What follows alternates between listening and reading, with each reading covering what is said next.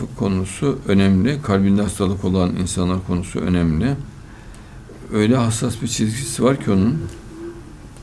Mesela İslam'ı anlatıyor Müslüman. İslam'ı yaşıyor. Münafık çıkıyor. Müslümandan daha Müslüman görünümünde kendince. Bak ama münafık. Mesela peygamber diyor ki arkadaşlar sabah erkenden büyük bir cihat yapacağız. Çocuklar, anneler felaket bir baskı altında bunları kurtaracağız. Adam geliyor ya diyor şimdi Muhammed bunları söyledi ama diyor onun düşünemediği yön var diyor. Hava sıcaklığını hiç önemli görmüyor diyor. Ya adamlar savaşmayı biliyor mu onu da önemli görmüyor diyor. Haşa bunları akledemiyor diyor. Şimdi bu, bu iddiada önce ne oluyor? Önce peygamberliğini inkar etmiş oluyor. İmamlığını da inkar etmiş oluyor. Kendinin daha akıllı olduğu kanaatinde. Bu sefer vahiy iniyor. Vahiy iniyor. Allah niye böyle yaptı ki diyor. Şu ertelemesi gerekmez miydi diyor. Başka türlü olması gerekmez miydi?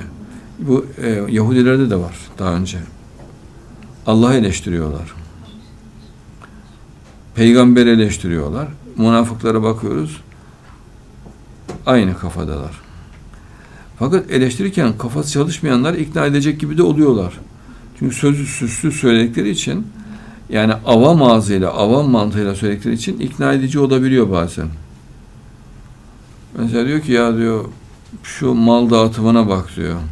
Sen bunu adaleti görüyor musun? Sana ne kadar verildi diyor şu kadar. E bana da az verildi diyor. Ama bak o yeni gelenlere çok daha fazla para verildi diyor. Bunda adalet görüyor musun diyor. Görmüyorum. E diyor Allah'ın peygamberi oluyor. Ama diyor Allah işte yanlış yaptı diyor yani peygamber olarak onu seçmemesi gerekiyordu diyor haşa.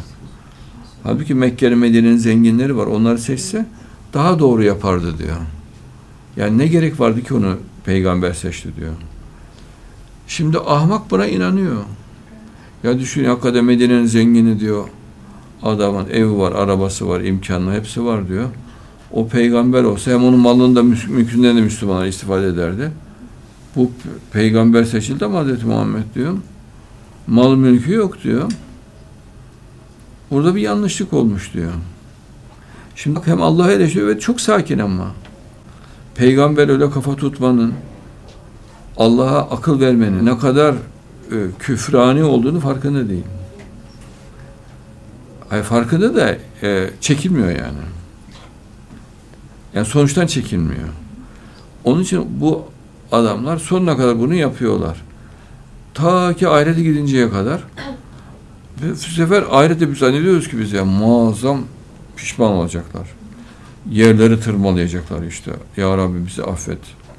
Çok büyük hata yaptık falan. Yok. Ne yapıyor? Ya diyor büyü burada da mı devam ediyor diyor. Yani şimdi nasıl bir sistemdir ki bu diyor. Beynimizi etki altına aldınız.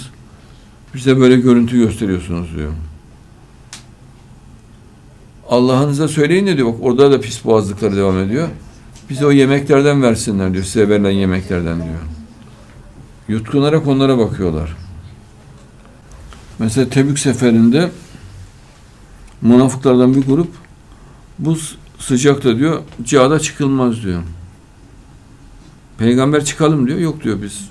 Olmaz diyor. Şimdi ne, ne, yap, ne yapılabilir bunlara? Yapılacak belli yani. Peygamber Efendimiz'e müracaat ediyorlar. Sefere katılmamak için izin istiyorlar.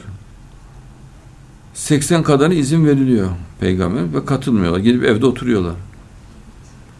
Şimdi yalnız dikkat edin bu kadar. İzin istiyor. İzin vermesen ne olur? Mesela peygamber izin vermese ne olur? E, gelmiyorum diyecek.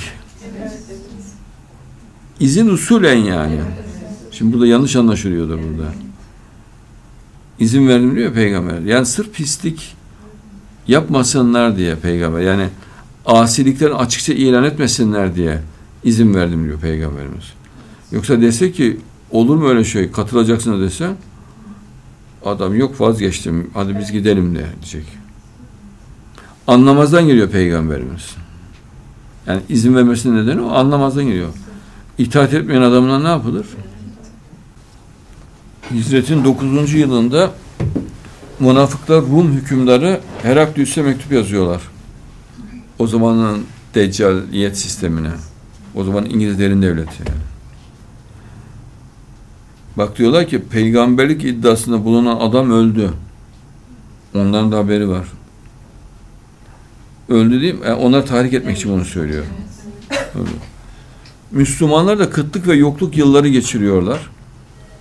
Eğer onları senin dinine katmak istiyorsan, putperest dine katmak istiyorsan diyorlar. Onlar biliyorsunuz putlara tapıyorlar o zaman. Şimdi tam sırası diyorlar.